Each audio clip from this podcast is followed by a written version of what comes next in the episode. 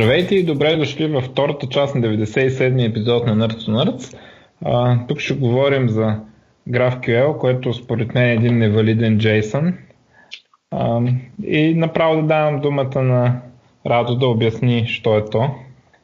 Всъщност си доста прав, че е невалиден JSON, но целта на GraphQL е ти да дадеш невалиден JSON и да ти върне валиден JSON. Така да го притифайне. Като цяло.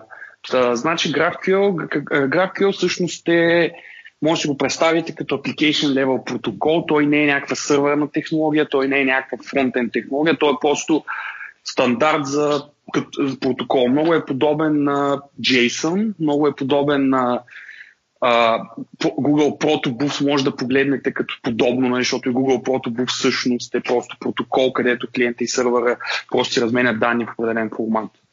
Това, което най-хай level GraphQL представлява е, че вие просто правите, нали, правите една пост заявка към сървъра и в бодито на реквеста слагате, както Стилгард се изрази, един щупен JSON. И сървъра трябва да ви върне един правилен JSON. Какво се има при под щупен JSON? На GraphQL това, което казва на сървъра е, на мене ми трябва тия данни. И дава взето формата на тия данни, които трябват което изглежда като JSON, където просто стойности ги няма, защото сървъра трябва да седне и да попълни дупките и да сложи на тези места стойностите, които клиента очаква. А, защо това е доста удобно? Защото нали, как работи стандартния REST, където имате един URL, към този URL, като направите, когато го поискате, с някакъв HTTP метод, ви се връща JSON. Въпросът е, че голяма част от данните, които са в този JSON, може на вас да не ви трябват като клиент на това приложение. Или на вас могат да ви трябват някакви допълнителни данни, които а, ги няма, а, които ги няма в този JSON request. Също така, другия проблем с JSON е, което примерно имат стандарти като JSON Schema, JSON API също мисля, че се опитва да го оправят това нещо, е, че обективно погледнато, вие не може да сте сигурни, че сървър няма да ще ви върне файл със същата версия. Нали, примерно, ако аз, примерно, трябва просто да съм си написал като добър девелопър документацията и да кажа, окей, като напишете slash user slash 1, това ми връща информацията за юзера. И, в, и аз като добър девелопър трябва в моята документация да кажа, че не е задължително юзера, примерно, да има birthday поле нали, това поле може да е празно. Обаче аз това трябва да, да седне и да го напиша в документацията и тази документация трябва аз да я държа up и вие да я прочетете. Това, което GraphQL го прави много силен е, че той всъщност е строго, строго, строго типизиран от самото начало и това, което той прави е, че когато вие му дадете този шаблон, който той трябва да попълни, а, сървъра има интернал схема на всички полета с всички възможни стойности и, тя, и първата стъпка, която прави сървъра е да валидира дали вашата заявка е активна и ако сървъра ви каже, окей, на това поле ще има стринг, обаче примерно аз ви върна число, сървъра ще гръмне. В смисъл сървъра ще гръмне и аз като девелопер ще видя exception, ще го оправя и, и всичко ще работи. И реално GraphQL е като, по, като силен контракт между клиент и сървър за това как се раздават данните. До тук обясних ли го горе-долу? Ами, аз принципно те разбрах, обаче това да има връзка с това, че съм гледал две-три лекции с GraphQL. То и аз съм гледал няколко и съм водил няколко, така че на мен ми е малко трудно в това отношение, Алекс. Ами, Алекс, пак съм да, бе, да, няма, да разберем за какво става въпрос, но обаче единственото, което ми става много ясно е как, какво ще разбереш, откъде ще дадеш този ексепшн на сървъра, ако, ако искаш okay. пък този намбър. Добре, значи това, начинът по който това нещо работи е, че всяка GraphQL библиотека, начин на сървъра, за всяка, почти за всяка технология вече има GraphQL библиотека, която като и дадеш GraphQL query като string, то си го разпречетосва и си намира данните по зададени неща, които казват resolver. И всяка GraphQL библиотека, когато ти си дефинираш типовете, т.е. каква ти е схемата на сървъра, т.е. какви полета имаш, тя прави валидация на две нива. Първо ниво, когато пристигне заявка, проверява дали тази заявка може да бъде изпълнена. В смисъл сканира JSON темплейта и проверява, окей, това поле имам ли го, това поле имам ли го, това поле имам ли го, това поле имам го, това поле имам го. Ако не го намери, връща грешка на клиента. След това, това, което почва да прави е, че за всяко поле започва да, да, да го попълва. Окей, това поле става ми стойност, ще я взема по този начин. Нали, после ще ви обясня как се дефинират да се вземат стойностите. След като тази заявка се върне, се прави още една валидационна стъпка, която проверява, окей, аз очаквах това поле да е string, то е число, гърми. Това е още на ниво спецификация се казва, че GraphQL сервера трябва да гарантира, т.е. библиотеката, която е за сървъра, трябва да гарантира, че типовата система е изпълнена. Примерно, ако, ако GraphQL има концепцията за nullable, т.е. че определено поле трябва да е или може да е само string, не може да е null. Или може да е string и null. И тази проверка също се прави на ниво сървър и тогава гърми на, на ниво сървър и нали, клиента ще получи грешка, че сървъра нещо е объркал и ако нали, сте си стъпили правилно сървъра, вие ще го получите в някой штракер. Ей, тук стана някакъв фал. И горе-долу така работи типовата система. Ясно, обаче няма, значи, няма, няма вариант да речем някакъв property да е came string him integer. От схемата ще бъде може. Едно. Може да ами, значи, така, може, има, и в GraphQL имаш а, различни типове. Един от тия типове се казва Union. Union типа а. значи, че това нещо може да е един, едно или друго нещо. Примерно в GraphQL по такъв начин са имплементирали вътрешно, че едно поле може да е string, може и да е null. Това са, нали, са два различни типа. И в GraphQL ти като кажеш, че нещо е nullable, то всъщност е нали, union. Защото ти мога да кажеш, имам е, или проблем... този, или този тип. Това проблем по принцип според мен е сравнително лесен за решаване в статично типизирани езици. В смисъл, той е ами, някакъв, да, да. дето ти, той с REST е решен вече. Нали, за, ако, ами... ако си в статично типизирана среда. Ако си в статично до някъде, зависи, защото проблемът с null и не е null. Да, е, това вече зависи колко ти е мощна типовата система да, и дали да, може да представя такива неща. Но, а, примерно, дори в C-Sharp, където а, за сега, защото нали, за C-Sharp 8 се говори за non-nullable reference types, но а, където за сега null и не null се различава само на value types, а, просто се слагат атрибути и се, се слага допълнителна мета информация да се представи за да се представят а, допълнителни на, значи, състояния. Да. Но колкото ти е по-силна типовата система, толкова повече от тези неща ти вече ги имаш. Нали? Да, ти вече ги имаш, но това, което е силното при GraphQL, това, което нали, е а, другия ефект от това, че ти си дефинирал типовете на сървъра, нали, първо, че да, голяма част от тия неща са силна типова система, даже и само чрез Reflection се отгатват и сървъра може да ги предаде, mm-hmm. е, че GraphQL схемата има нещо, което се нарича интроспекция. Тоест, аз като клиент мога да правя GraphQL заявки към, сър, към GraphQL сървъра, който да питам какви типове имаш, тези типове какви полета имат, тия полета какви description имат, в смисъл има built-in документация, yeah. т.е. интроспекция на схема. Разбрах. А, искам да попитам а, това къде седи а, смисъл по-мощно ли е, еквивалентно ли е а, на а, неща като библиотеките, които за REST API ти генерират Swagger. Защото аз, аз в момента а, даже повече Абсолютно същото е.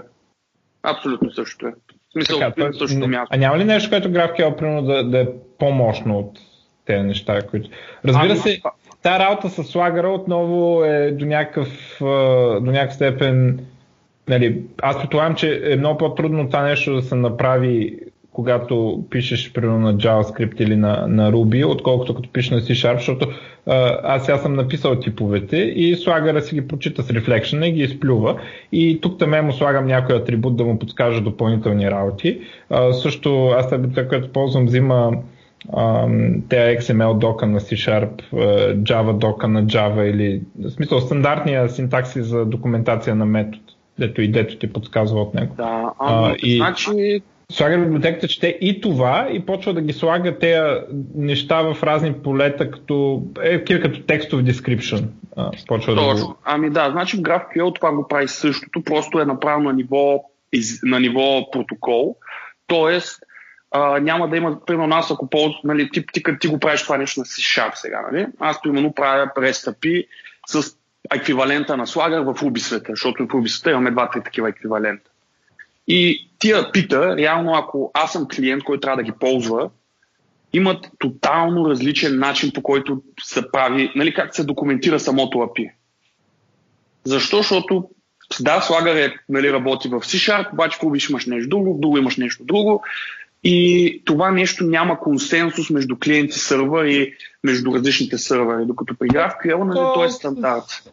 С, да, аз разбирам от това, обаче според мен и, и това беше, аз съм се сблъскал в този проблем преди, да кажем, колко беше, 3 години, нещо такова. И, и тогава, като гледах как мога да генерирам документация за, а, за REST API автоматично, а, на C-Sharp специално имаше две библиотеки, едната нещо с W беше почваше. Мисля, не беше WSDL, ама нещо си друго сега, няк... е такова пак подобно съкръщение за REST API-та. Имаше и това слагара и, и аз тогава направих ресърч и открих, че този слагара почва да придобия повече тракшн. Аз мисля, че към днешна дата мога да кажем, че слагара е станал стандарт. Те сега така наречения слагар 2 го прекръстиха нещо, защото явно има среди в Enterprise, където не, нали, да се казва нещо слагър не е много хубаво. Да. Кръстиха на OpenAPI Specification или какво беше нещо и така, някоя така глупост. Да, значи ви сега, от гледната точка на документацията, нали, а, разликата е, че нали, слагърът, той доколкото знам, ти генерира нали, документация, документация. Нали, ами а... не само, възможно е да си генерираш клиент от това. А, да, има, да, има такива, де ти взимат слагера и ти генерират. А, то това е по-полезно за а, статично типизираните езици, а, където ти генерира прокси с класовете на респонсите да. и реквестите. Да, значи при GraphQL това, което имаш примерно е, че има няколко в момента идеята такива правени. Едното се казва от никой човек GraphQL, го правят другото от Facebook Graphical, където това е нали, самите ти типове са ти вградени вътре в това идея автоматично. Смисъл, аз примерно просто посочвайки URL-а към random GraphQL сервер, нали, до който имам достъп, разбира се, вече имам документацията за него в самото идея с тулинга и с всичките тези неща. Нали, тези неща също има смисъл. Нали, GraphQL, да, с слага може да направи същото, нали, но за документацията е общо взето буквално едно и също е еквивалент от гледна точка на документиране. Mm-hmm, добре. Защото все пак нали, GraphQL е това, което му е якото е, че много неща, които ги има в GraphQL са неща, които аз съм ги правил с комбинирайки 7-8 различни тула, свързвайки и така нататък, докато те реално нали, всичките тия неща ги сглобяват и успяват нали, около това вече да билват екосистемата. Um, едно от нещата, в смисъл аз, което не съм виждал слагър, ама аз в принцип съм много така негативно настроен към така да са да се бил два API е точно това, което ти каза, не знам дали в Swagger е възможно, типа да е примерно number или string. Нали, с null всички го знаем, обаче с, когато трябва да, да кажеш нали, това, което примерно TypeScript го може по необходимо, защото в JavaScript света няма overloads. Нали, и да. overload как се прави? Ми взимаш си, ти си правиш аргумент и после вътрешно в метода си проверяваш да, а, значи, и... в, да, значи в GraphQL го имаш юниона, имаш и нещо, което се нарича интерфейс. Идеята на интерфейса в GraphQL е интерфейс като интерфейс. Мисъл, казвам, ей, този мой тип, примерно типа ми, имам тип, който примерно е sellable или vaultable и, и, и всичките ми типове, които, наследи, които имплементират този интерфейс, имат тия полета. И аз мога да използвам в GraphQL заявката едното и другото. Мисъл интерфейс. Mm-hmm. А, също така. Ето има нещо, но, но това, мое, имаш някакво, как да кажа, мнение по. Това много, много ми прави впечатление, че това е. А, а, примерно в а, C-Sharp и Java света, моето впечатление, не че не се говори за GraphQL, но а, така по-слаб adoption, докато GraphQL изглежда а, се адоптва в комьюнити, свързани с динамични езици много по-бързо. Така, ами... така е моето впечатление. Но тук един вид го виждам едва не като парадокс, защото а, изглежда, че в GraphQL е силно статично типизирано нещо. Смисъл, ами, че... да, значи по, по принцип, да, наблюдението ти е доста правилно. Аз, аз повече помисля от гледната точка на импакт точката, защото първо го релиснаха Facebook. И те първата референс имплементация беше на JavaScript. Нали? Естествено, а, Facebook, че оттам е тръгнал. Да, той, той като тръгва от Facebook, първата имплементация беше на JavaScript. След това най-втората най-развита библиотека е за Ruby. Защо? Uh-huh.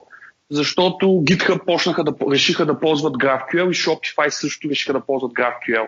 И те реално нали, наливат пари в тази стара библиотека. Това е смисъл точно, с, точно. начина на развитие. Това е като Stack Overflow, дето първите 5 години имаше най-много за C-Sharp, защото тръгна от C-Sharp комьюнитито. Нали? Точно така, точно така. Също така, това е, че примерно Enterprise, нали, Java и C-Sharp, по принцип, адопшена на по-фенси технологии е малко по, нали, по-бавен, защото нали, клиентите не, не са толкова хайп-дривен, нали. Нека така да го кажем. И докато нали, им, им трябва малко време, защото често казвам GraphQL, нали, когато за първ път излезе, той излезе 2015 спецификацията. В смисъл 2, септември 2015 излезе официалната GraphQL спецификация. А, реално след това трябваше една година да се направят production ready библиотеки и сега вече, примерно, ние, ние, ние по го ползваме от една година. В смисъл, буквално стана една година преди три седмици. Нали? И вече имаш use case и бизнеси, нали? вече, нали, защото тези, които са по-стартъп дривен, те имат точно тази нужда от това нещо. Нали, значи, защото... Тъмън на време записваме епизод за това. Точно, не, точно. То сега ще е... И нали, то реално заради това, нали, той това, че нали, плюс това в момента в цялото IT има много такова пуш към а, типови системи и то по-интересни типови системи от това, което примерно, нали, примерно е Java типова система, която е доста дървена. Нали, примерно на, на TypeScript, на Flow, което е на Facebook, на мотката върху JavaScript да. типове. Аз нали... мисля, че вече към, към днешна дата за, за хората, които следят, е ясно, че статично типизиране ще спечели. Просто... А... Ами, то по принцип аз, аз съм на мнението на Боб Мартин, че те тия неща са в цикли. В смисъл ти нямаш победители и загубили. Реално в началото Нямало типове. А, после идват типове, после пак дойде времето на скриптовете, после се усети, че всъщност има хубави типови системи, които решават проблемите, които ги решават скриптовия. Да. Uh, и така се въртят. Според а, аз мисля, че такива неща като TypeScript ще спечелят. В смисъл и да. мисля, че то си Sharp е много по-отворен към тези неща, така че мисля, че някакви неща ще дойдат uh, в C-Sharp тези неща. Първото, първото очевидно нещо е uh, non-nullable reference type, за което ще е голяма борба, защото е backward incompatible. Да. Но, а, почна да се вижда, че а, всъщност една типова система може да е много експресивна и, и да има много малко блот, т.е а, да се ползва много инференс на типовете. Да, в смисъл и... това, че има вече type inference, това, че примерно вече се гледа върху structural типови системи, системи, които гледат структура, mm-hmm. например TypeScript как работи, то е structural typing, а, за разлика от клас. Нали, примерно това, че юзера... Да, ми... другото е nominal. Nominal, да, точно. Ето гледа името на класа, т.е. ако имаш един клас и абсолютно същия друг клас с друго име, това са различни класове, а пък в structural са един и същ. Да, и другия тренд е, че върви по-към този functional стайл на писане, където имаш структури и value типове и всъщност класовете ти реално тия неща, нали, просто правят обработките. Нали, това е другия тренд на, на ниво. А, нали за Ruby има, за Python съм 100% сигурен, мисля, че за Ruby има такива експерименти в, за статично типизиране върху Ruby. Както е TypeScript върху JavaScript, има такива мисля върху Ruby експерименти. Има няколко, да. Има, да въпреки, има... че Ruby е един от езиците, най-много се дърпа от, от статично а, типизиране. Ruby, по Ruby най-вероятно няма, ще има нещо такова, но да, там е малко се дърпа в това отношение. То, то, аз доколкото знам, Ruby е малко в този смисъл като JavaScript, защото то освен, че е динамичен е weak typing, т.е. формата на обекта може да се променя. За разлика от Python, да. където доколкото знам не може, нали?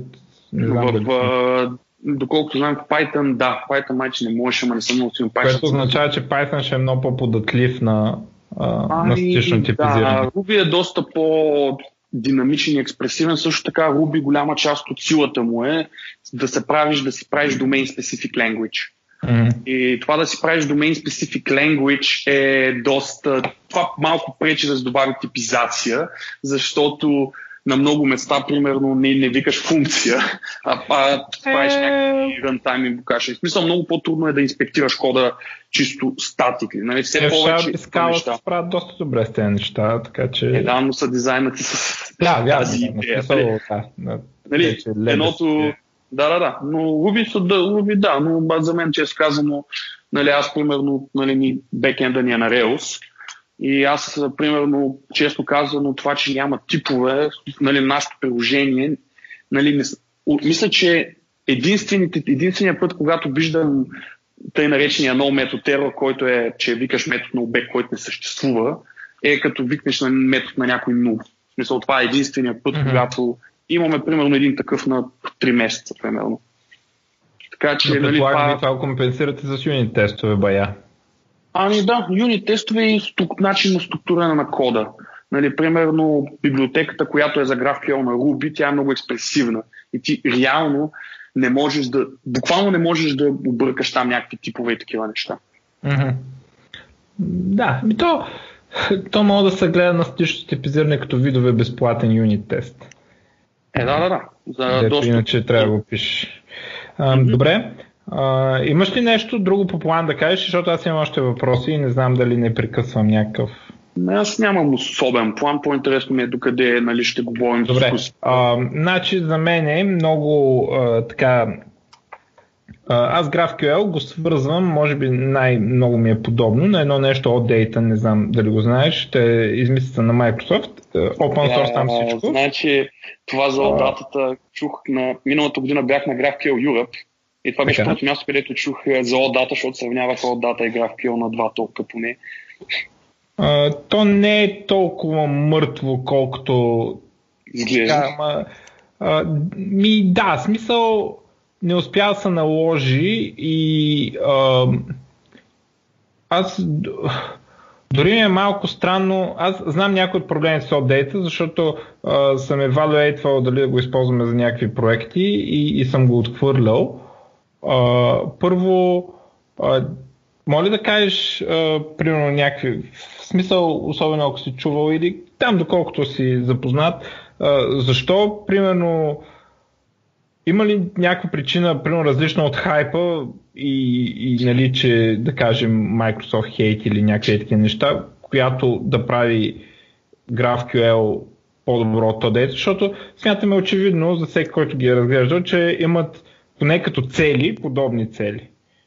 Ми, не, ми, значи не съм много, първо аз не бях чувал за OData, а, доколкото знам, ама не съм сигурен, в смисъл е, че OData нямаш, мисля, че нямаш имплементация за различни езици май. Или имаш? Имаш, не, а, и, имаш, но а, значи това, което се получи, може би а, причината е, а, че го направиха Microsoft, а, е, че Абе има, Microsoft пуснаха там за Java, за това, за онова и а, партньорство с IBM да направим еди какво си, обаче някакси не се организира комьюнити около това нещо. Да, значи аз... Освен може би в Microsoft света. Значи там, доколкото спомням, нямаха официална спецификация или нещо такова. Смисъл не, нещо, което да... Нали, защото не, граф... Не, Имат ли? много... Много... Не знам. Не съм с датата, съм, каквото съм чул от миналата година от конференцията и в момента се сеща. Има, има спецификация, има си OData.com, там стандарти, работи, не, не com, нещо друго е. Ми, не знам да ти кажа, не така. Да, добре, а, така, аз а, за съжаление или за такова, моите м- сега въпроси, които аз ще изгенерирам тук, свързани с GraphQL, са базирани на а, О, о да. А, сега не знам колко се аплайва, но какво е дата? Стандарт, първо. А, ти нали знаеш това е HTOS или как се викаше? Чувал си го, предполагам. Да. Или не си го а, в смисъл, чувал съм го, но не знам как се произнася правилно. Никой не знае. А, аз даже може би ще направим някой ден епизод за това. А, това HTOS е идеята, че а, имаш едно нещо като, като слагер или като OData или някакъв стандарт а, който а, може да се поръчва метадейтата за различните апита. И оттам нататък е възможно а, ти да, да генерираш дори интерфейс, дори интерфейс да. примерно в мобилен ап, да го генерираш на базата на това какво endpoint ти е казал, че поддържа. Примерно поддържам delete, генерираш delete бутон. Да, а, даже, даже не съм сигурен за GraphQL дали няма нещо, дали те нямат намотка или нещо такова. Ако няма, някой ще направи. Нали, това да, е защото сигурно. GraphQL точно това поддържа интроспекция а, на схемата. Така, и, да, едното е интроспекция на схемата, другото интересно нещо, което Update поддържа и GraphQL също поддържа, а, са неща като projection. Тоест ти може да кажеш а, коя част от, а, от entity искаш а, или кои да. related entity искаш. Това е, също е с OData, също е с GraphQL. Uh, OData е, може би, моето впечатление, малко по-тегаво като писане. Мисля, че да, изглежда много по-сложно. То реално не е много по-сложно, има много повече да знам, JSON елементи. Сетих се кое беше разликата. Сега сетихме единия толк.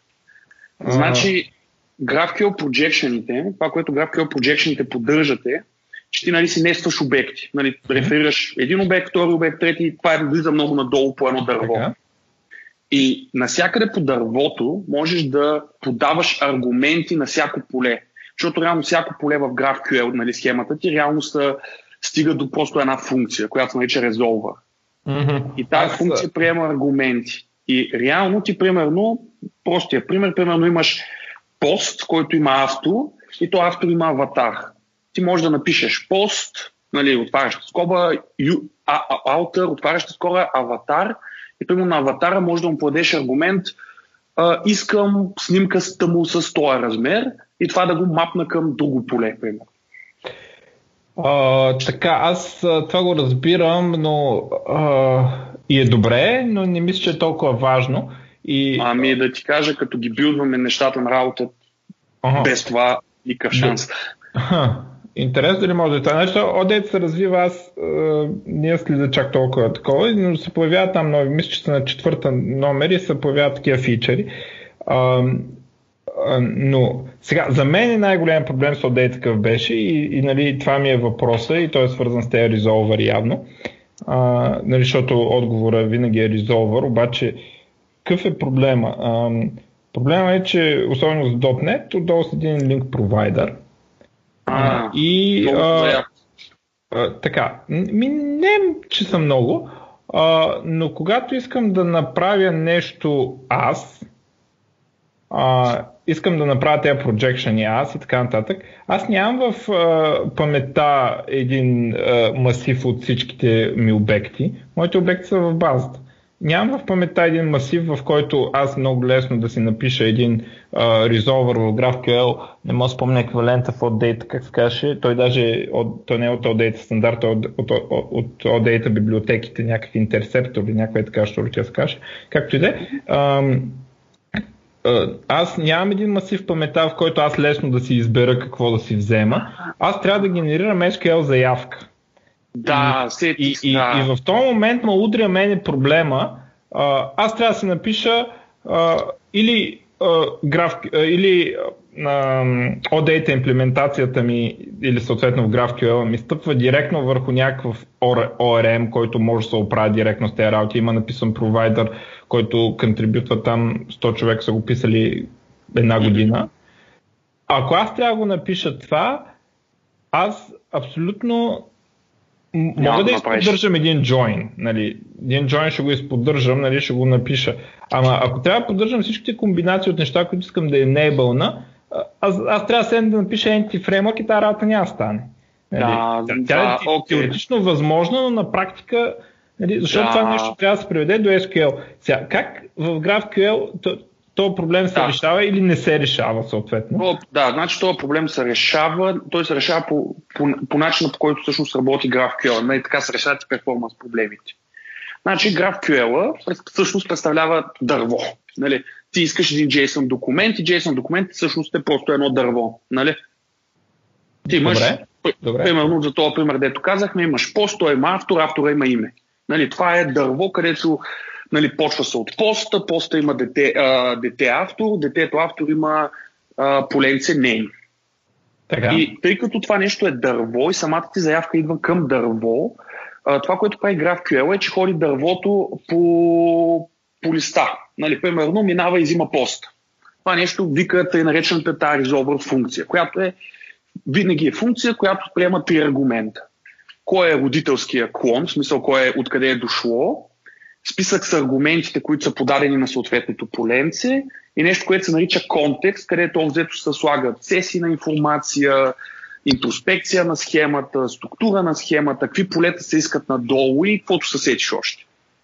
И тази функция, тя трябва да върне следващия клон. В смисъл, тя трябва примерно да върне самия пост. И тя как ще го вземе, ти просто имплементи, имплементираш просто тая функция с три аргумента, нищо повече. Нали, ако искаш някакви по-фенси байдинги, просто ползваш библиотека, която билдва тази функция зад. Добре, Например, но, но това означава, че ако искам да поръчам а, 20 юзера с тяхните адреси, това, което ще стане е, че ще, ще направим N плюс едно проблема с заявките. Тоест Точно ще така. се вземат юзерите и после 20 заявки за адресите им. Точно така. И това се решава с лоудари. Сега, то, това нещо е нали, първия проблем, който го виждаш в GraphQL, като почнеш да търсиш перформанс. И какво се случва? Както казваме, нека кажем, имаме 20 поста с темата по 20 автора. Нали, всеки има по автор. Uh-huh. И тип наивния начин е, нали, правиш си N плюс едното, селектирам и 20 поста, селектирам и по един, по един, по един, по един, по един, по един, по един, по един авторите. Нали? Така, добре. Това, което е обаче, че GraphQL, тъй като работи на ниво клон, казва, окей, имаме тази, този термин в GraphQL, нарича loader, batch loader всъщност. Той казва, а, не ми лоудвай тия неща едно по едно, едно по едно, едно по едно. А, върни ми, ако си в JavaScript promise, ако си в Ruby е пак нещо подобно на promise, което ми казва, намери ми юзър с Edis ID, обаче не ми го намирай, просто ще го потърси след малко. И когато той мине всички целия, целия, целия клон, той е събрал списъка с всичките юзери, които спирано е събрал 20 едита на тия Сега? юзери. И прави една заявка, нали, свива го на една заявка, прави тази заявка и след това автоматично тази заявка резолва всеки от тези промиси и дървото продължава да се копае надолу и така нататък, докато свърши. Не знам, разбра ли да, го, да, аз, аз го разбрах, сега се опитвам, а, процесвам го.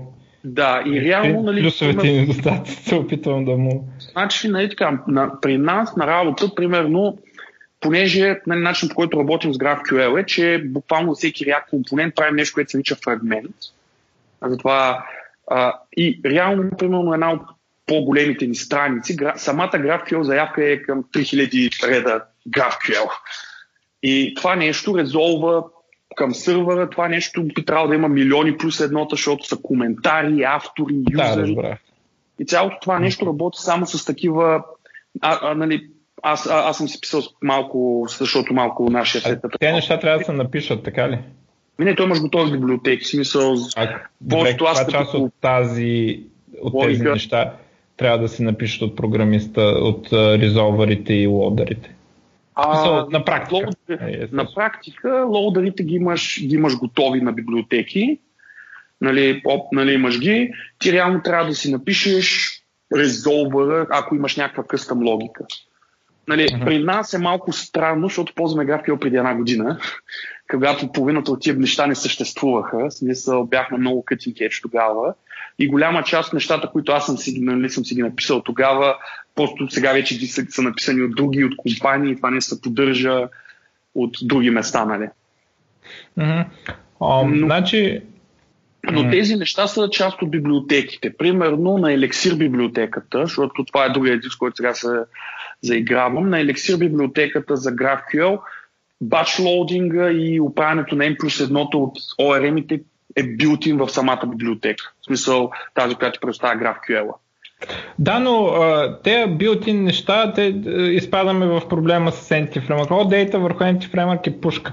А, нали, защото и, значи, Директно се фърля на провайдера, да. онова се генерира джойнове, пък ага. то, то, то, то Antiframe е много умен, по принцип, един от най-добрите ORM и примерно прави интересни неща, като да кажем имаш един обект, на който имаш, да кажем, пет колекции към него. Mm-hmm. И, и нали, то трябва да напляска джойнове, нали, по принцип. Обаче, да. а, като мине над втория джойн, то ги обръща на юниони. Нали, и пак си една заявка, ама нали, някакви такива неща. И до там добре, нали, обаче в момента, в който някой се опита да, да поддържа повече, да, да. да без, без отдолу да ентифреймът да му върши цялата работа, нали, да штрака с пръсти, да. става, нали, ти, те са го направили, ами ти какво ще направиш? Да, значи ви сега, значи две неща. Първо има, има, има една JavaScript имплементация на GraphQL, която се казва Join Monster която прави същото, което ми каза за Postgres, го прави към, към GraphQL схемата. В смисъл, същото прави ти една SQL заявка с джойнове, с функции, в смисъл пълна магия. Mm-hmm. А, но това, което всъщност е начин, например, по който ние ползваме GraphQL и на по който забелязвам, че много хора почват да го почват, това е първата мисъл на хората. Аз си експознах GraphQL API, което ще има едно към едно мапинг с ентититата ми в базата и Entity Framework или там ORM. Mm-hmm. Да, да, точно там ще Това на практика се чупи. Това нещо се чупи супер рано. Ти никога не искаш да си използваш ети. Значи, от дейта да. аз гледах а, един от първите Никога. проекти, дето пуснаха а, по тая история с а, отворените данни, нали там Боже дет ги прави. А, и уния какво сна... Значи то е идеално, когато искаш всичките ти данни или с много малки, а, примерно да дискриминейтнеш по тенант или нещо такова, а, нали, а, искаш да, ги вижда юзър. Просто данните са публични, държавните данни са публични. Сега.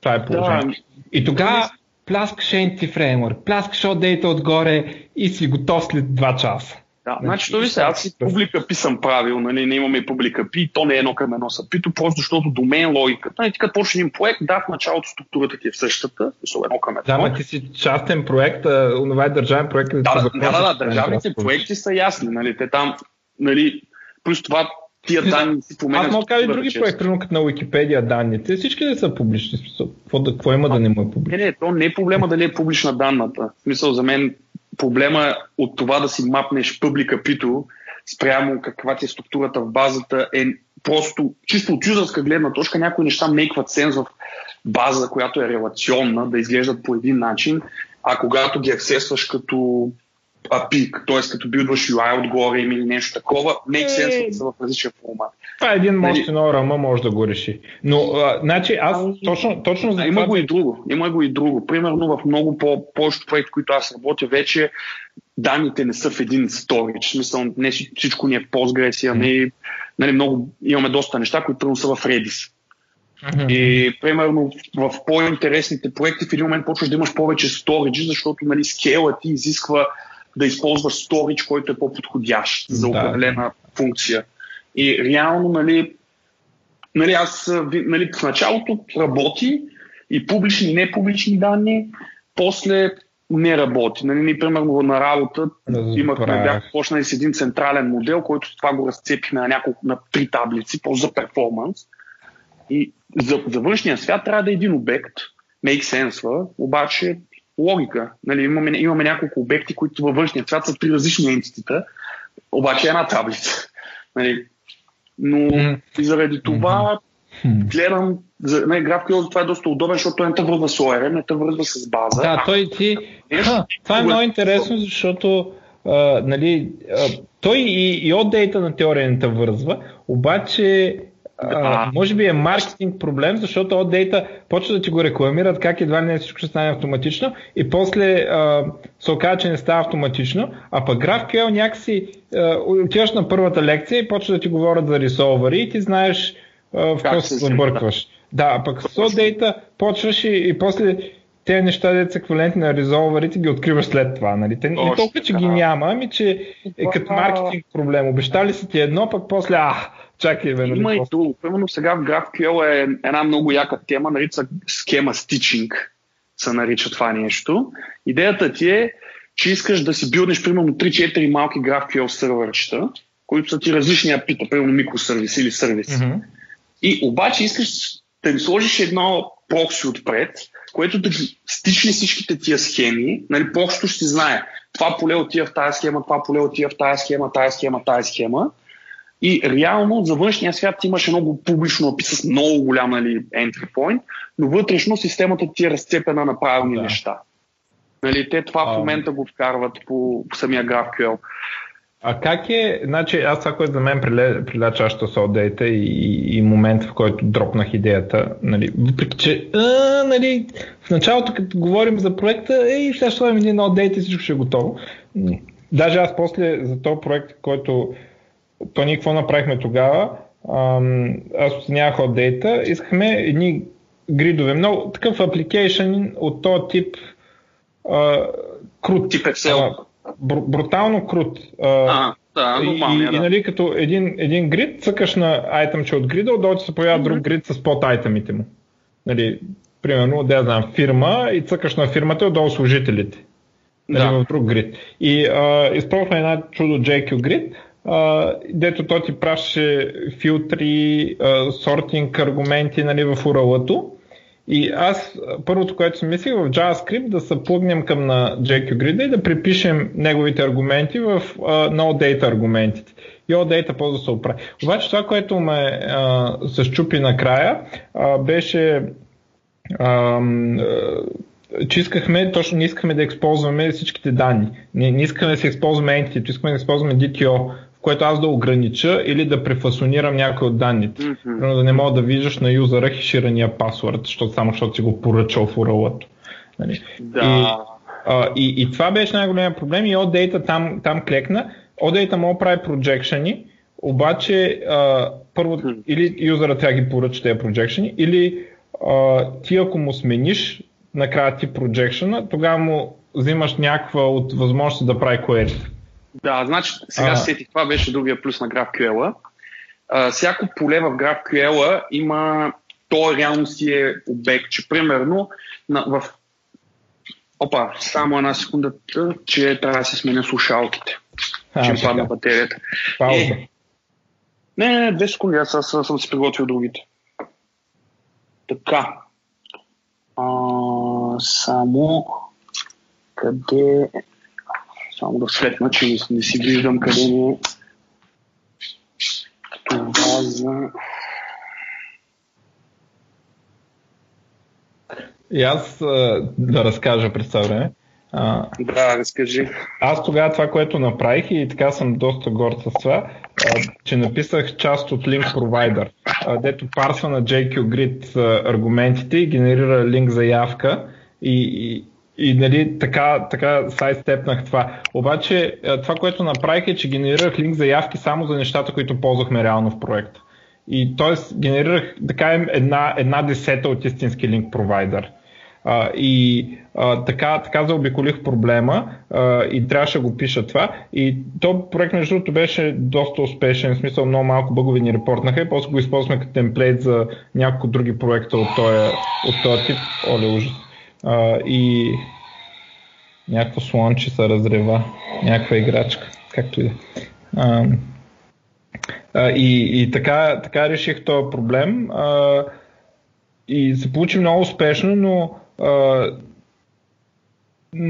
това много ме такова шокира, че готовото не ставаше, пък трябва да пишеш провайдер, де да генерира или SQL, или в моят случай линк и а, изобщо не е тривиално, но за GraphQL това ми прави впечатление, че веднага почва някой да ти говори за резолвари и лодари.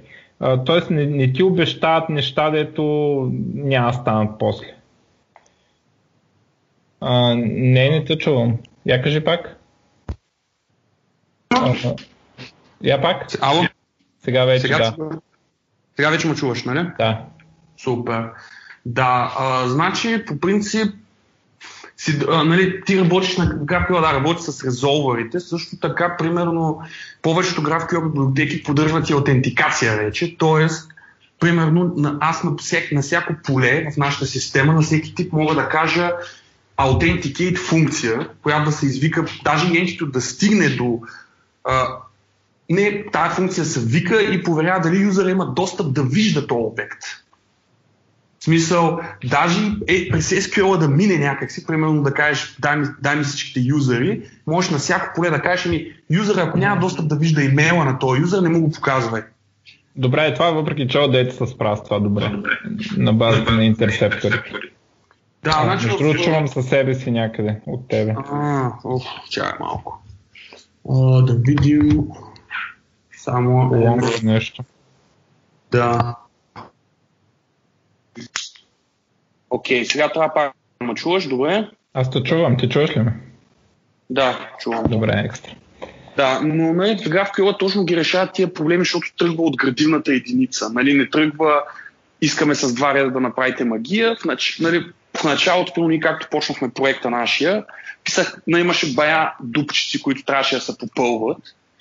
А също така, между това за, филтър, за, за филтрите, които идват от тази другата нали, библиотека, ти каза, че там си подаваш филтри. Това също се решава на ниво резолвър, където ти примерно казваш на списъка с компаниите, подавам ти аргумент, филтър, ей кое поле, с номер на страница, номер 2, 3 или 5.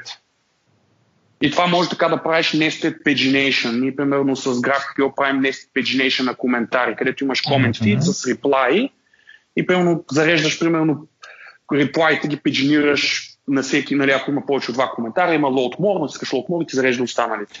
Да, да, това много добре. става с тези nested поленца, с nested функциите, които излизат с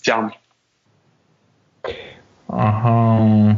Да, това е нещо, което от датата, доколкото знам, го нямаше миналата година, защото не така почна да си припомням точно да си имаше два толка, където говореха за тези неща. Аз да, да. Знам, uh, това е Entity да... Framework по принцип, по дефолт не поддържа uh, Loadline Related Entity с paging. Uh, има uh, и то Ами да, аз вече почвам да разбирам как става работа. Значи от една страна uh, Са имали правилната идея, просто да, реал... първо Именно. от една страна ги е ударил, че е от Microsoft и, и звучи Enterprise, т.е. сравнително малко community involvement. И от друга страна оверсела на маркетинга, т.е.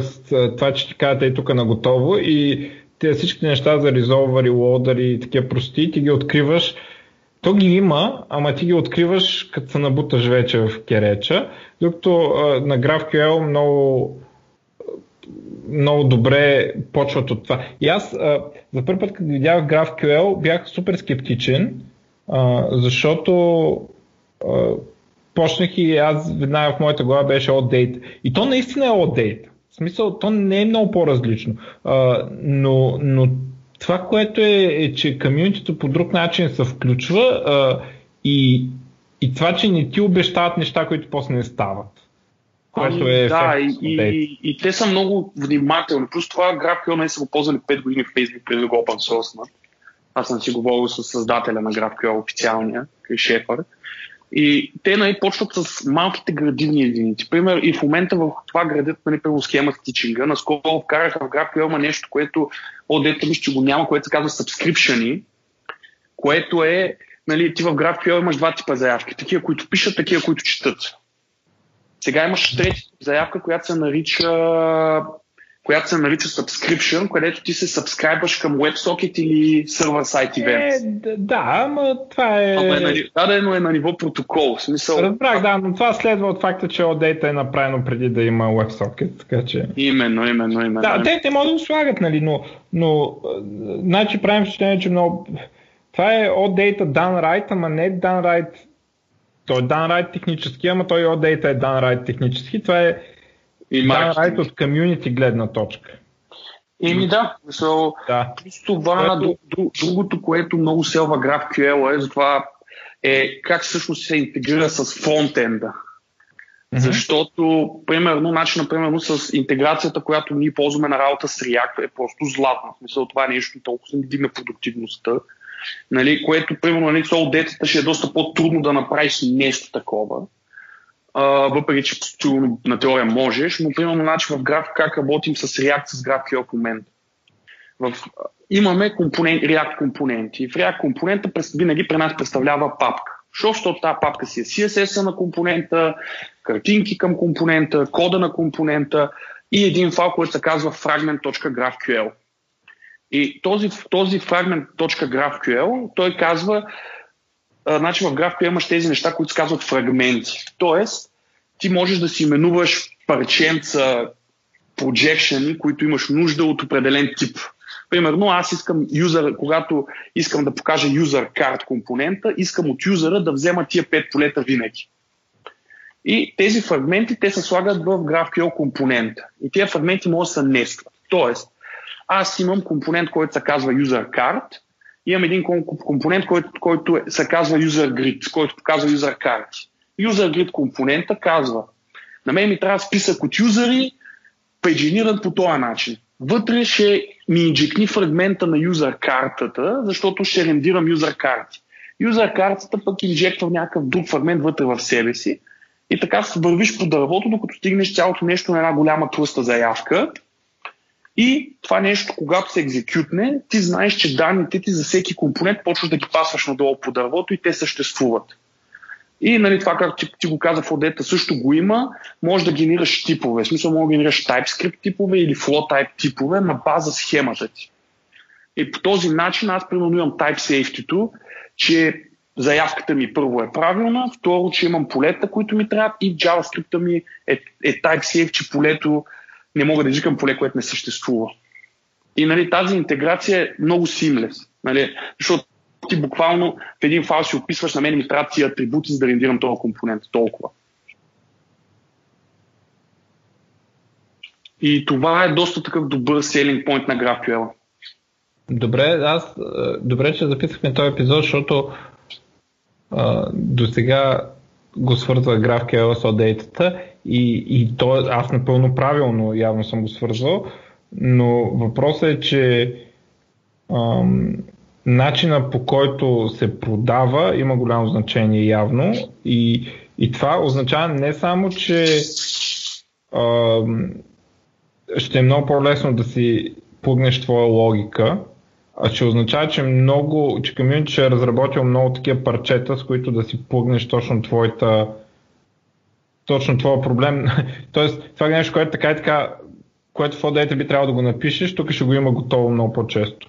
Защото просто се развива тази култура, че ти не разчиташ на един OData провайдер, който да ти направи цялата магия, а ти разчиташ на това, че ще има много парчета, които а, ще, ще трябва принципно ти да си пишеш, обаче когато един път създадеш тази култура, те почват да идват готови. И, Точно така. това, това е много интересно. Аз, значи, без майтапа ми се промени мнението за GraphQL от негативно към позитивно. Ще...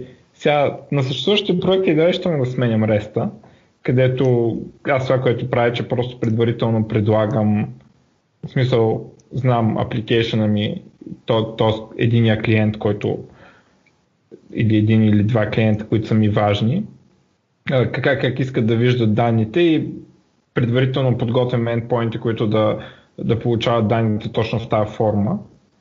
Така че на съществуващи проекти едва ли ще го сменям, но на, на бъдещи проекти ще се замисля сериозно за GraphQL, което аз до сега го отхвърлях на базата на това, че мисля, че ще срещна същите проекти, проблеми като SoData, защото аз технически продължавам да ги виждам технически като еквивалентни. Значи, сигурно има някакви разлики, естествено, но а, но те са някакви, еми ще излезе нова версия, ще го добавим. Това и, нали, не е... Ай, да, а, значи, примерно нещо, което го има пак, съседи, което го има в GraphQL, което го няма в OData, се казва директива. Директивата е по време на самата ти заявка, може да слагаш такива с кломби, анотации по полетата, да даваш инфо, допълнителна информация на сървъра. Примерно е това поле абе, не ми го дава и това поле ми го зареди преди това поле и такива неща. В смисъл, им, по принцип, чисто технически има някакви по, а, нали, по Нали, защото реално GraphQL те 100% са гледали от дата, като са го правили, значи няма да има това толкова. Нали, и те реално са видяли хубавата част и те даже може да са ползвали от дата и тя да не, да, да не им е скелнала нещо, но те са видяли хубавите а, неща. А, между другото, наистина, наистина, сега като каза, сетих, че Facebook имаха uh, OData endpoint, на който използваха uh, за някакъв експорт беше. Имаше, това беше един от като направиха Microsoft OData, сигурно сходи говорят с Facebook, дай тук малко се прометира. Ми, то сигурно точно така е станало, да. Ми, да, и, Фе, и те реално са Endpoint, 100% съм сигурен. Еми да, и те Може са би още погледнали. Може би още Еми, те са го погледнали, нали? Видяли са имаш... настъпали. Еми да, аз примерно нали, те Facebook релиснаха една библиотека, която се казва Relay, която, е за, която вързва React с GraphQL, нали, в смисъл client-side библиотеката им. И в първи момент, като почнеш да ползваш тази библиотека, е ужасна. нали, първата и версия беше ужасна. Мисля, не мога да се чуеш тия хора какво са мислили. Ползваш една година GraphQL и викаш, а, те наистина са мислили и са взимали правилните решения. Нали? Така че да, те 100% са нали, точно са, са е гледали от датата, така че чисто на техническо ниво има някои подобрения, които просто нали, от датата, просто както се ми е каза, на колко 5 години или колко беше? Старичка, ма някаква. Сега ще проверим. Момент. Докато реално, нали, граф, нали, GraphQL по принцип е от 5-6 години вътре във Facebook. Нали, го ползват публично от 2007. Е, е, е, ме. Това е 10 години. 0, чакай сега, history, history, има ли тук на Википедията? Е, е, 2007. Две, стар, Microsoft Initiated от Data in 2007. Какво означава това точно? И почнали са 2007, смятам. 10 години, да. А, т.е. 11. Свършен 4 е 2014. Ими, Свършен 4 фейс... явно е последната. А, значи, аз искам, искам да кажа, че тук малко храним OData, но, но има неща, за които OData работи много добре и като за първи опит е много добро, всъщност. И не, не, те ви сега нещата се надграждат. Смисъл.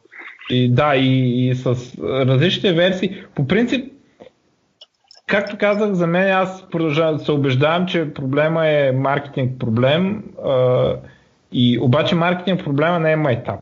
Нали, в смисъл, ние като техничари сме свикнали да мислим, че едва ли не и всяка да го науча всичко е наред, обаче не е така, защото маркетинг проблема означава и а, странични библиотеки, как ще се отнасят, как ще са структурирани и така нататък. Когато ODS ти го продават като давам ти провайдер и, и всичко работи, и после окаже, че не работи, хората не правят библиотеки да плъгнат тези дупки, които не работят. Докато GraphQL веднага почва да резолвъри, резолвъри и сигурно има библиотеки за резолвър за това, резолвър за онова. Има ли такива?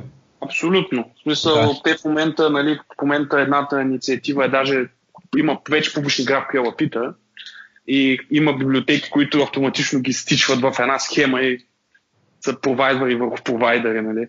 И реално това е и просто това маркетинга е от друга страна. В смисъл, нали, ти като го селнеш на Enterprise, колко хора от Enterprise ще са, нали, ще седнат да ти пишат open source библиотека просто този уикенд, защото искам да си поиграя, нали.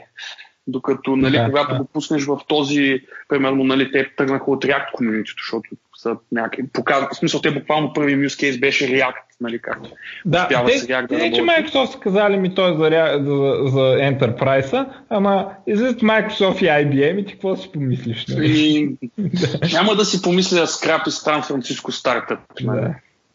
И, така, и че... виж сега, ето, нали, като излизат и ти гледаш как нали, в един момент някой почва уикенда, то аз ще направя това, аз ще направя това. Също така, нали, специално процеса, който имат за GraphQL е всъщност много добър шоукейс как се менажира open source проект, в смисъл чисто като менеджмент, защото нали, това е другото, което ние като техничари понякога не разбираме, е, че open source не е само нали, кодене и вършене, но как правиш документация, как правиш roadmap на проект. В смисъл, аз примерно знам следващата една година какви са ползвалите за предложения в GraphQL като език, нали, знам каква е процедурата, която аз ако имам идея за подобряване на GraphQL като, като нали, спецификация, знам къде да отида, има си го описано и те нали, тръгнаха по този правилен начин, те тръгнаха ето спецификацията, тя е написана на plain English, буквално от не два часа да я прочета. Има една, която е за имплементатор, която е малко по-тежка, разбира се. И може да тръгнеш, докато нали, аз нали, отдатъм, предполагам, те са тръгнали с някакви много големи неща, нали, ама маркетинг. Да, да, това е пас интересно. Трябва да видя какви библиотеки има за .NET, въпреки че естествено по очевидни причини съществуващи проекти няма да барам. Но... Е, да, да, е, не, то на мен ми от нас, нали, така, ние по принцип early адоптери нали, за това нещо, ама си беше, нали, просто защото имахме то, много учаващи. Вие, я, я кажи сега, ви, а, защо го направихте това? Смисъл такъв, че за мен е, а, ми изглежда като просто на ръка REST, нали, не говорим за OData и такива неща, а, ми изглежда като окей вариант, когато ти контролираш клиента. Ами проблемът е следния. Проблема, който ние срещахме и който беше доста болезнен е а, когато трябваше да минаваме към GraphQL, това, което беше, че имаме много rapid продукт интеракция. В смисъл, постоянно сменяме core моделите в системата. Все пак сме стартъп. И смяната постоянно е, че ние нямахме никаква преизползваемост на REST endpoint защото нямаше смисъл. Защото всеки екран показва някакви нови данни, тук са леко твикнати, тук са малко такива и ние нямахме никакво преизползване почти на REST endpoint. Което правеше, че примерно всеки път, когато аз трябваше да, направя нов екран, аз трябва да седна, да си имплементирам апито, да го еншурна, с това трябва да съм сигурен, че това API работи, ако пипнеш нещо, това нещо, нали, да, ние си генерираме някакви типове на ръка или от API генератора, обаче те не са същите, защото ти не преизползваш много неща. И това, което GraphQL ни помогна, беше точно в това, че ние просто почнахме да си дефинираме публична схема, това ни е домейн обекта, който използваме от този домен обект генерираме типове на, на, на, на, на клиента и използваме тези типове за всеки там компонент, който трябва. И тия типове са буквално само полета, само данни. И ако примерно аз искам да променя едно поле, това, което правя е изтривам полето в кода там, където се дефинират типовете полета, които поддържаме. И а, то, апа ще ми гръмне. Защо? Защото тази схема вече казва това поле вече го няма и мога много по-бързо да итерирам върху продукта си. Също така, това, което ни помогна GraphQL беше, имахме много голям проблем с, тъй като бях, станахме single page app, дата фетчинга на single page app е, трябва да почне страницата, трябва да направиш Ajax call тук, Ajax call там, Ajax call тук. Нали, ние използвахме нали, някакви библиотеки, които ти дават, обаче винаги правихме по 3-4 Ajax call, за да генерираме една нормална страница. Докато с GraphQL това нещо стана доста по-декоративно. Също така с Redux, нали, понеже сме с React и Redux, имаше дата фетчинга е болезнен проблем, който, който почти не е решен още в Redux. С GraphQL това просто си лепна, само декорираш ми тази заявка и Apple, което беше библиотеката, която избрахме за клиент сайт. Хендълва всичко това за нас, тя ни правеше нормализация на данни, тя ни прави кешинг на тия данни, тя прави всичко за нас вече. И това супер много ни спитна интеракшените, които имахме.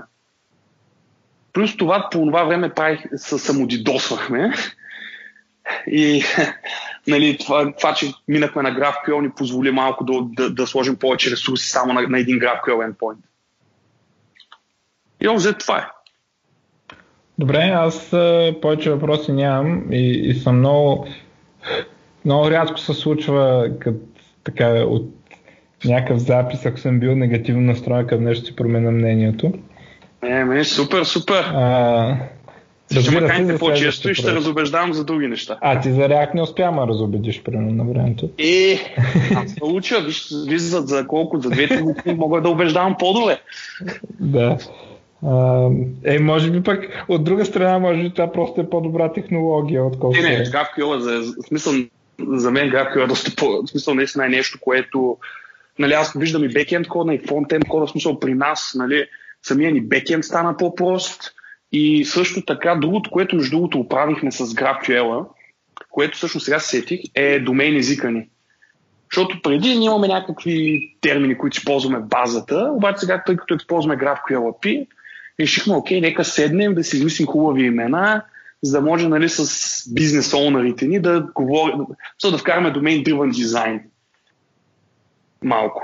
защото нали, в GraphQL полета, които използваме в GraphQL, ползваме в фронтенда, са доста по-близки до това, което ни говори бизнеса. Там, където е базата, по легаси причини е малко трудно да не имаш поле в таблицата, след като да. са промени пърписа. Да, да, разбрах. Особено ако е форенки, ако не е, живи здрави, ама... Да, да, да, е такива неща. Е, чу... това проблем се решава с DTO-та, ама... Да, да, ама нали, ти, да, нали, ти е, добре, добре. докато се занимаваш да правиш нещо такова или просто използваш на ниво API и на ниво фронтенд. Е, ня, ня, някой ден някъде ще го ползвам. Ще ви. Е, не. Имаш нужда от помощ, мога ма пингваш. Ще, ама как? И? Добре. А, друго нещо имаме ли? Защото а, значи, време. Да, значи един от линковете, който съм ви дал е този сайт How to GraphQL. Това е, може би, най-доброто място, където да почне някой, ако иска да занимава с GraphQL. Той представлява туториал, който прави нещо тип Hacker News където имаш имплементация на фронтенд и на различни, на различни фронтендове и на различни бекендове. Смисъл имаш React, Angular, Vue и там така нататък. Имаш имплементация на Java, на Ruby, на Elixir и на така нататък на, същия, на същото API. Може да видиш различните API как са имплементирани в различните езици. И това е един много хубаво място, където можеш да сравниш нали, GraphQL как работи. Плюс това в кавички аз съм бай, защото съм писал статията за Ruby. Нали, тя ще губи статията How to GraphQL е моята. Добре, добре. Shameless self-promotion. Трябва да учим маркетинг. Я да видим къде е за .NET. значи, виж, ако няма, какво да, друга работа... Пиша ли кога? И ми... Мога да свържа с авторите. Те знаеш колко се зарадват да имат за .NET? Ма се няма ли къде? Къде се гледа? Трябва да е там отстрани някъде. Как, как да разбера дали има, как, как по езици да го... Така, значи ти сега тук като влезеш, склони малко по-надолу и имаш Choose Your Technology, цъкаш на Backend, имаш JavaScript, Elixir, Ruby, Choose Your Technology. Няма за .NET, има за Java. Сангрия е едно, дето в Испания го пият много е хубаво, аз съм го пил. А, е хубава, нещо, може да... Плодове. Така, верно няма. Скандално. Чакай да, това правя. Чакай да, какво това съм грия. А, това е скала. Окей. Okay. Еми. е, добре. не, то, между другото има за... Той никой не им направи туториал. Еми да, те по Интересно е GraphQL как може да се мапне към линк. Ако може да се мапне към линк, ще е много благодатно, защото направо стъпваш на NT фреймворк. Еми, то реално не е така. Реално аз поне съм, съм гледал на Ruby имплементацията, защото там имаше ни проблеми, нали, имаш някакви бъгове рамните. Ти реално буквално ходиш по дърво. В смисъл, ти ходиш, имаш, нали, имаш един граф от обекти и а самата заявка е едно дърво и ти реално това, което правиш е, че ти просто скачаш по графа и по дървото и ги сравняваш. И реално доста лесно да си билднеш Uh, нали, аз имах, бях имах прототип за това, което е на Ruby on Rails, Active Record. Имах някакъв прототип, но тъй като нашата схема не е от най-поддържаните, нали, заради legacy причини, нали, реших, че мапинг едно към едно база типове е по-добре да е да я оставим малко повече код. Да. Не, то за мен е задължително. Аз винаги пиша DTO. В смисъл, от апитата никога не връщам ентити. Искам mm. този отделен контрол между базата и и да, това, защото после знаеш къде да слагаш повече логика и е доста по-чисто. Защото mm-hmm. Няма, то, то винаги, винаги се стига до, ами това не искаме да го показваме, ами това искаме да го покажем по друг начин, това искаме да го флатнем, примерно. А, между другото, GraphQL какви, има ли някаква дъжка за да флатваш неща или а, това се отива в... Ами, примерно, ако искам... А, да върнеш масив от стрингове. Не, не, а, искам а, да кажем, юзера има а, country примерно, country, country има ID и name. Искам а, да върна, вместо да върна user, в който има обект country и той има ID и name, искам да върна обект user, в който има country ID и country name.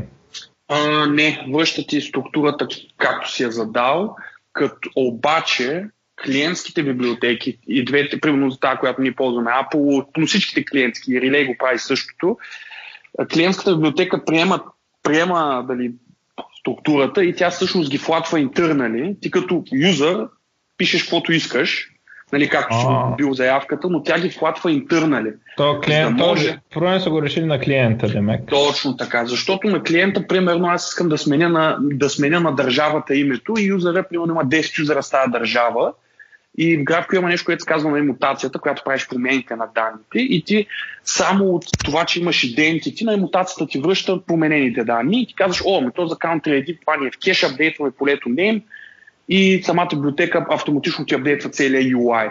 Нали, това е нещо, което ти вече не, не мисли за него.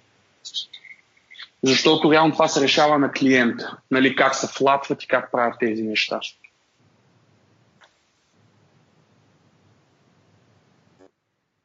И, добре, да, да. Аз а, нямам повече въпроси. Ако искате да приключваме. Много хубава беше Окей. Okay. Добре. Да, е супер забавно. Ами не забравяйте за конференцията за React и ще чуем другия път, когато и да е това. Чао! Чао, чао! Чао, чао!